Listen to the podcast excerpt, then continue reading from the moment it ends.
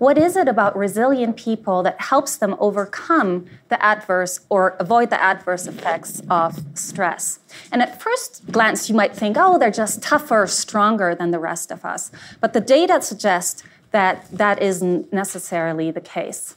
That's Dr. Iris Mauss. And this is the Depression Detox Show.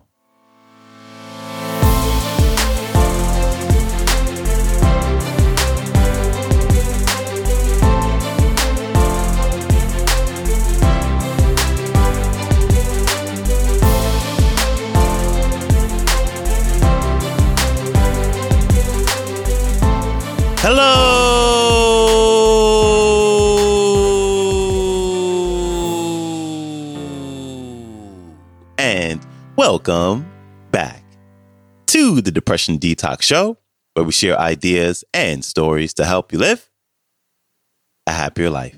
I am your host, Malikee Josephs. Happy Tuesday. Thank you so much for joining me today with our newest featured speaker, who is a social psychologist who is known for her work and her research on emotions and emotional regulation. She is a professor of psychology at the University of California, Berkeley, and is the director of the Emotion and Emotional Regulation Lab. Her research has been cited in the New York Times, the Washington Post, and Psychology Today. And in today's talk, Dr. Mauss will teach us a proven and evidence based way to lessen stress and anxiety. Here's Dr. Iris Mauss. Enjoy. Psychological stress comes in many different shapes, including loss, um, relationship problems, conflict, financial problems, and poverty. And what those really diverse experiences all share is that when they're extreme or chronic, they can have devastating effects on our health. They can, for example, increase depression, anxiety, insomnia, cardiovascular illness, um, dementia risk, and even untimely death. And so the implications for human suffering and public health are obvious. And you probably personally know somebody who has experienced some of those devastating effects of stress. But you probably also know somebody who's experienced just as much stress, but who has overcome or avoided the harmful effects of stress. In social psychology, we would call that a resilient person. So we can't avoid stress. Stress is a human universal, but how people respond to stress shows great variation across people. And so the question is what is it about resilient people that helps them overcome the adverse or avoid the adverse effects of stress? And at first glance, you might think, oh, they're just tougher, stronger than the rest of us. But the data suggests that that isn't necessarily the case. So, what is it then about resilient people? And to understand that question, we have to understand stress. What is it that makes stress harmful in the long run? And what seems to be at the heart of what makes stress stressful are emotions, and specifically an abundance of negative emotions like sadness, anger, hopelessness, and an absence of positive emotions like strength or joy. And so, to avoid the negative effects of stress, we may need to get a handle on this toxic ingredient, regulate these emotions, decrease the negative, and increase the positive. Intuitively, this can seem like an impossible task, especially when we're facing powerful stressors like losing a loved one. Um, so, is emotion regulation really just a nice theory, or can we put it into practice? And that's the question that we ask in my lab. Can people control or regulate their emotions? If so, how might they be able to do this? And is emotion regulation truly a key to resilience? One particularly promising avenue to regulating our emotions is one that relies on the human potential to not just receive meaning, but to actively create meaning. What do I mean by that? So let's go back to the example of losing a loved one. That's a devastating event that we could see as something that marks us for life, a life sentence that we will never overcome.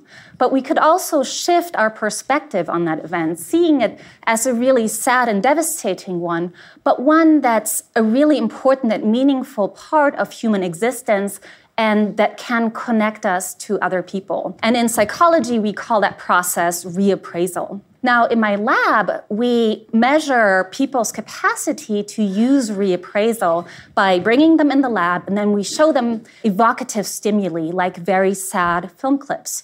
And then we ask participants to change the meaning of what they're, what they're seeing, and we measure their emotions in terms of their physiology and people's experience. Some people are really good at that when we ask them to do this in the lab. Some people are in the middle, and then some people are really bad at that. And then we follow those same people over time and we see how they do as they face stressors like a divorce. It turns out the people who are good at reappraisal, they're the ones who are more resilient. They're less depressed, and in fact, they sometimes um, are indistinguishable from low stress counterparts as though they manage to neutralize stress. So, why are some people better at reappraisal than others? One answer lies in the fundamental beliefs that people hold about their emotions. Some people believe that fundamentally you cannot control emotions, and other people believe that you can control your emotions. And those are the people who are more proficient at using reappraisal. What have we learned? First, humans have a quite amazing potential to be resilient. Second, emotion regulation is a key to human resilience. And third, reappraisal, changing what stress means, can improve our emotions and almost like a good diet over time, make us more resilient. And really, this William James quote sums it up in a sentence the greatest weapon against stress is our ability to choose one thought over another. Big Thanks to Dr. Iris Mauss for stopping by. And today's take home message is that emotional regulation is something that that we can get better at with practice. It really starts with our beliefs around emotions. And then after that, we can then proactively practice emotional regulation by what she said in her talk is by reframing negative events into more more neutral and more positive ones. So if you'd like to connect with her, you can go to her website, eerlab.berkeley.edu, and that is the website to her lab. And I got this clip from YouTube. If you'd like to check it out, you can go there and type in protecting against negative effects of stress. Dr. Iris Mauss. And I'll have links to both her website and the link to the entire talk. They will all be in the show description below. So you can go and check that out. All right. Don't forget, please, to follow the show, share it, or leave a rating and review on either Apple Podcast or Spotify Podcast. As I always say, I appreciate you taking out the time to do that. And also follow me on Instagram at Depression Detox Show to see daily inspirational reels of all your favorite speakers. All right. That is a wrap for me. I appreciate you. I hope you have a balanced rest of your day and I will see you back here tomorrow. So, until then, stay strong. Later.